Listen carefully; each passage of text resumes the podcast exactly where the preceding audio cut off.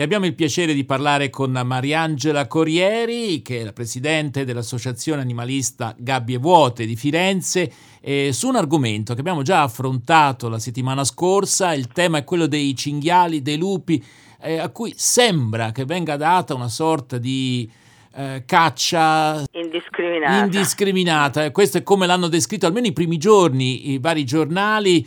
Eh, poi la polemica è apparentemente rientrata, ma dico apparentemente perché invece ci sono ancora diverse associazioni animaliste, ma non solo, che eh, sostengono che questa caccia sia assolutamente anticostituzionale. Sì, certo, eh, eh. hanno addirittura mm. scritto alla Commissione europea, la Commissione europea. Quindi cercano ah. di coinvolgere l'Europa per difendere i diritti di questi animali, però d'altra parte si leggono anche articoli dei giornali, insomma, locali, nazionali, in cui eh, si vede che ci sono degli incidenti, dei problemi. Eh sì, eh, soltanto ora.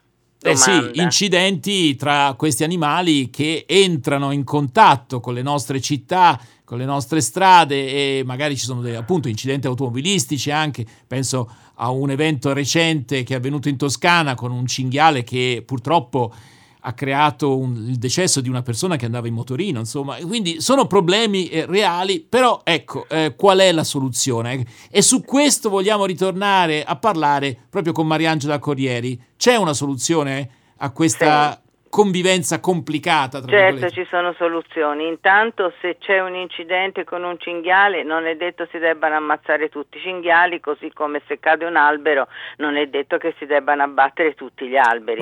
Sono delle assurdità, sono questi comportamenti. Io volevo sì intervenire nel discorso che avete fatto la settimana scorsa per, per, fare tante domande, per inoltrare delle domande, che delle domande che a un certo momento mi sembrano molto eh, chiare per una mm. risposta, mm. perché per esempio l'ISPRA ha stabilito che il 40% delle uccisioni in più ci sono state dal 2014 al 2021, eppure non, sui cinghiali, eppure nonostante questi cinghiali sono aumentati. Allora la domanda è perché la caccia aumenta la popolazione di cinghiali?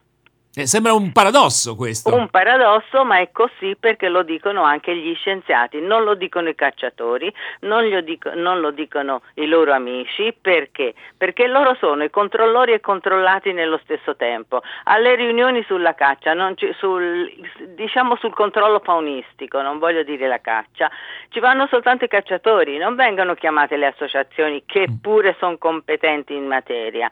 Di conseguenza il controllato e il controllore si danno la mano e vanno mm. avanti. E questa è una cosa anche vergognosa perché lo, perché la nuova legge, perché non è che i giornali hanno detto cose loro, è, se uno si legge l'emendamento, l'emendamento è così, parla chiaro, in tutti i posti, nelle zone urbane, nelle, nelle zone, eh, nelle riserve, in tutte le zone protette, dappertutto, in ogni luogo, a tutti gli animali si può sparare. È una cosa assurda, anche considerando che eh, per esempio soltanto nella stagione venatoria 2022-2023 ci sono state ben 52 persone morte e 98 ferite ogni stagione venatoria più di 100 vittime umane vengono e di questo non si parla, si mm. parla soltanto del cinghiale che attraversa la strada mentre passa il motociclista. È, è chiarissimo, però io la domanda te la devo fare perché immagino che sia la domanda di tanti. Sì, eh, se i cacciatori non risolvono il problema, il problema, allora cosa può risolverlo? Perché il timore esatto. è che se cessa la caccia, il rischio è l'esplosione, diciamo, demografica, demografica. Ecco, mm-hmm. di questi animali. No, ci sono dei rimedi. Intanto ce n'è uno che è alla sperimentazione, che è importante, per il quale il Ministero ha stanziato ben 500 mila euro, tante, per, per, per, appunto proteggere l'ecosistema, che sarebbe il vaccino Gonacon, che è un vaccino che finora, dunque già sperimentato in America, che finora però poteva essere dato soltanto attraverso iniezione e quindi molto difficile perché prendere cinghiali, catturarli, quindi, eh sarebbe... mentre ora c'è anche per via orale. Per via orale questo vaccino eh, verrà sperimentato nei, nei, prossimi due o tre anni, non, non che cosa fa? bene È un vaccino per eh, la non fecondazione, quindi, quindi, rende impossibile... Rende sterile l'animale, insomma. Rende sterile l'animale per un discreto lungo periodo di tempo. Ah, quindi non in maniera definitiva? Non in maniera definitiva, per ora. Poi c'è un altro discorso, per esempio, estendere i terreni con le culture a perdere, perché gli, gli, animali vengono alle periferie della città? Intanto questo lo fanno soltanto nei periodi di attività venatoria perché fuggono dagli spari dei cacciatori e poi perché trovano tutti questi bei rifiuti ai bordi delle periferie dove si possono nutrire tranquillamente. Invece se si estendono i terreni con culture a perdere, dove si coltivano vegetali eh, destinati ai cinghiali, i cinghiali restano lì in eh, zona. Oltre sono... magari a rendere più pulite le nostre città, Certamente, perché eh, quello, se no la tentazione quello... è, è, troppo forte. Eh. No, quello è, è una questione che mm. si dovrebbe dare per scontata naturalmente. Mm. Poi c'è l'uso di recinzioni elettrificate per le culture più pregiate, i dissuasori ad ultrasuoni. Il Belgio, per esempio, ci insegna, ha realizzato, perché poi anche per gli incidenti stradali si dice eh, ma non c'è un cartello, non si capisce, non si sa cosa succede.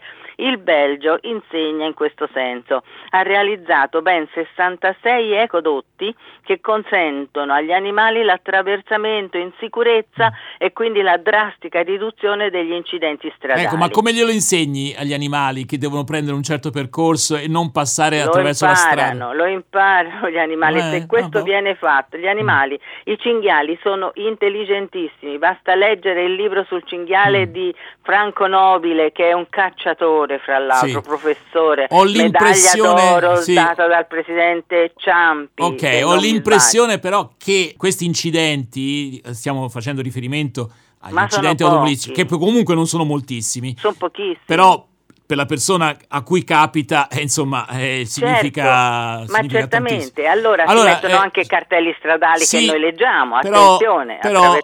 Avven- avvengono di notte queste situazioni al tramonto oppure poco prima dell'alba. Si va, si va un quindi, po' più piano. Quindi, forse, ecco, lì veramente si risolverà il problema quando è contenuto maggiormente il numero degli esemplari di questi animali selvatici, ecco, perché se, se veramente c'è un'esplosione demografica temo che ma nell'esperienza. Roberto, nell'esperienza di altri paesi, ecco. non è che il Belgio sì. ha, ha, speso soldi per niente, perché ha studiato la situazione e ha visto che mettendo queste, queste rampe o sottostrade, quel che è, lo fanno anche per le rane, lo fanno, figuriamoci un po'. Quindi loro hanno fatto questa esperienza positiva questa esperienza è positiva. Ecco, questo bisogna imparare Quindi anche dall'esperienza altrui. Ci sono tante, tante cose, tante piccole mm. cose che si possono fare. Allora, se si smette con mm. la caccia, evidentemente diminuiscono, perché mm. se la caccia li aumenta, ecco, diminuiscono. Ne abbiamo parlato in altre occasioni, ma vale la pena eh, ritornarci. Come si spiega questo paradosso? Che più si caccia un animale e questo e più, più aumenta il numero? Perché appunto sembra veramente impossibile da capire. Semplice se si leggono appunto le, le relazioni degli scienziati, nel senso che eh, la caccia destruttura i gruppi, quindi determina la diffusione degli animali in aree limitrofe, eh, ricostruisce altri branchi più piccoli col conseguente aumento di femmine che vanno in calore con anticipo e quindi con l'aumento del tasso riproduttivo. La, la destrutturazione dei branchi fa questo, fa andare l'estro delle femmine eh, in anticipo è è, e dispiegando i branchi naturalmente. Allora, forse un'ultima Poi domanda. l'aumento della poliandria, il mm. disturbo, insomma, paternità vari... multiple, tutte queste cose che succedono con la destrutturazione del gruppo okay. che la caccia produce. C'è la speranza che anche le autorità, magari anche sotto pressione degli ambienti europei, possano ritornare sui propri passi in rapporto Guarda, diciamo, io lo spero non tanto per una conoscenza maggiore di, de, de, delle nostre istituzioni che non ce l'hanno, cioè sanno ma non accettano, perché basta pensare che a capo del ministero che si interessa della caccia c'è Lollo Brigida che è un cacciatore, quindi per questo io non ho fiducia, ma mm. ho fiducia che a un certo momento la mh, Commissione europea se non vuole agire con un procedimento di infrazione nei confronti dell'Italia, venga ascoltata prima che questo succeda, venga allora, ascoltata dal Ministero che ritiri quell'emendamento assurdo. Torneremo a parlare di questo argomento naturalmente perché attendiamo sviluppi, eh, diciamola così, attendiamo sì. sviluppi e quindi torneremo a parlare anche con Mariangela Corriere di questo argomento.